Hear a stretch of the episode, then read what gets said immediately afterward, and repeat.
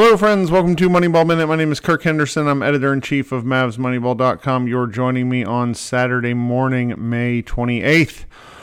Oh, well, we've all had a day to process the fact that the Mavericks are no longer playing basketball, and here we are. And I know I just talked with Josh uh, the night before last about kind of taking it easy and maybe uh, curling back for a while. But the the simple fact is, there's a lot going on in Mavs land, and almost too much to do in one day. So I may do one today and then circle back on some things a little later in the weekend for Memorial Day, just so you can maybe have something to listen to. Um, I'm going to point you to a number of pieces of content that I just really happen to like.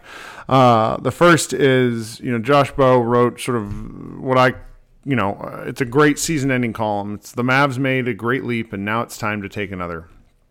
And, you know, Josh does what he does, which is break down game tape and then look at bigger picture and look at what the Mavericks are doing, uh, you know, within the, the context of both the game and how it applies to how they want to play broadly. Um, it's just smart stuff. You know, Josh is Josh is just so good at this. Um, I really he, he focuses on uh, to a degree how the Mavericks need to probably find a couple more guys who are willing drivers because uh, you know we saw what happened with the offense and how difficult they were to guard with um, Doncic, Brunson, and Dinwiddie all being, being willing drivers, but you know, um, Dorian Finney-Smith really sort of stopped doing it in the postseason, particularly against um, Golden State, and that was just as it's a thing that he's gotten quite good at. So it's you know the the willingness to put the ball on the floor. You know the the Warriors were really really good at it, and you know that's going to be something that helps the Mavericks take another step.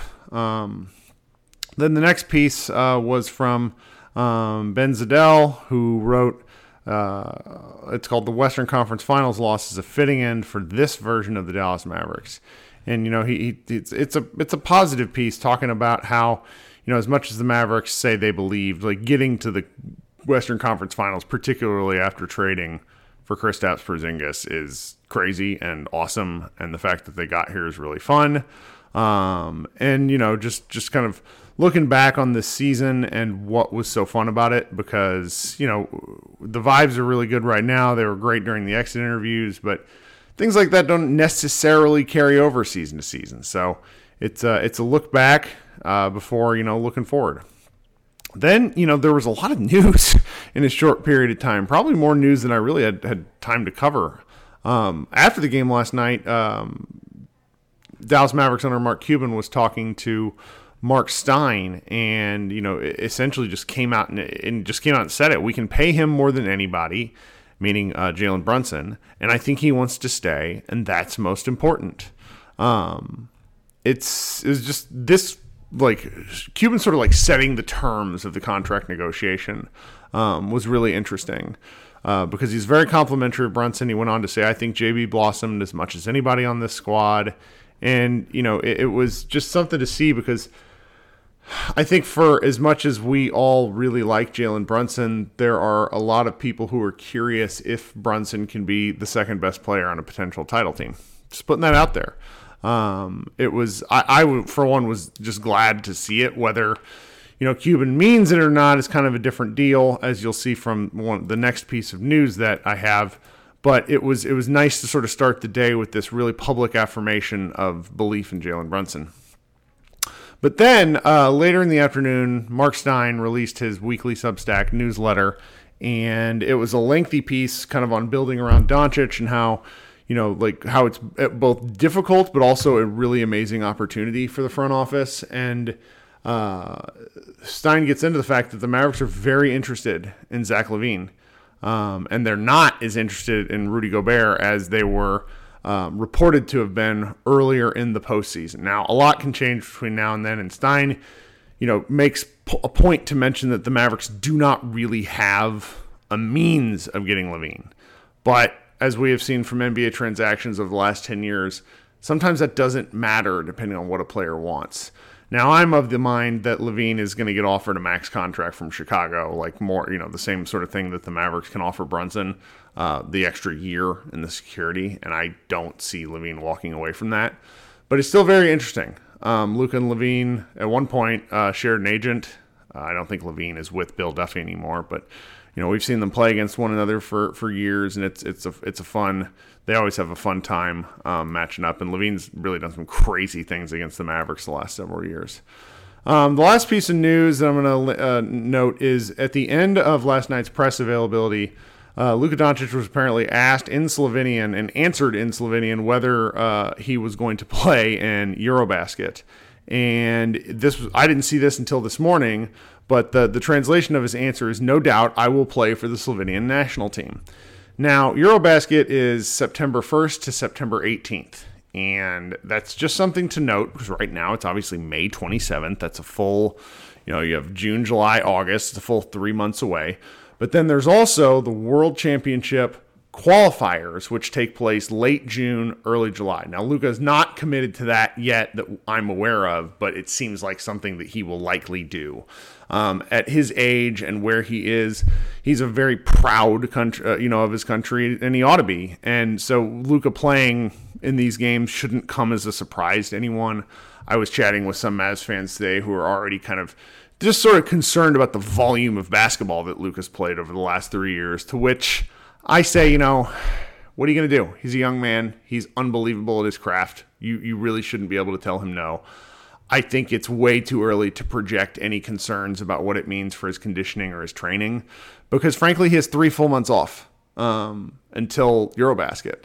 There's there's a lot of time for, for this sort of thing to, to for him to train, for him to rest his body, heal up. Like he's obviously very banged up at the end of the season you know, I think we should all enter this offseason feeling very bullish, uh, at least particularly about Luka Doncic. Now, the interesting part about this uh, article that I read, it was from Sport Club Slovenia, uh, was really focused on whether Goran Dragic was going to play. I don't think he's played for the national team the past couple of cycles. I mean, he's 36 years old. He's looking a little long in the tooth, but he's obviously one of the most passionate Slovenian basketball players to have ever, you know, laced up shoes. So it's it's fun to to you know kind of project forward because I think a lot of us Mavs fans are hoping Goran Dragic somehow ends up with the Mavericks just because he and Luka seem to have a very special connection. And there are times when Luka could use somebody to fire him up or calm him down. So all these things I'm going to link in the show notes. As always, I recommend going and taking a look at all of them. You can just click directly from your podcast app. Uh, and then the last thing I'm going to point you to is um, Bobby Marks uh, published his, you know, NBA offseason guide 2022, how the Mavericks should approach the offseason. This is an ESPN Plus piece. It's really long. It's also just really good. Um, it breaks down what the numbers are for the Mavericks. So, right now, with all their cap holds and, and things like that, the Mavericks are currently sitting at um, 155 million of total salary. Now, that is before that is before Jalen Brunson gets signed. He has a $1.8 million cap hold. So, really, you take a look at it, it's like $153 million in terms of salary, plus whatever they opt to try to pay Jalen Brunson. The Mavericks have never paid a luxury tax bill before. Never. They broke up the title team and they've avoided it every year because Cuban didn't want to pay it and also didn't believe in the teams what the Mavericks have in front of them right now. We're going to be trying to map this out. CBA Mavs, Scott, as some of you know him, will be publishing some pieces on this in the coming weeks. This is going to get complicated. Now, if a player wants something to happen and the player is good enough, usually NBA teams figure it out. But the Mavericks have a lot of salary that is really kind of iffy. Um, you know, Hardaway Jr.'s contract, you know, he hasn't played in a long time. He's making $19.6 million next year. Spencer Dinwiddie's cap charge is 19.6 million. Davis Bertans is 16 million. Dwight Powell's is 11. Reggie Bullock is 10, though Bullock is a, a bargain relative to what, but then, you know, they, they have Josh Green to pay. They have another year of Trey Burke somehow.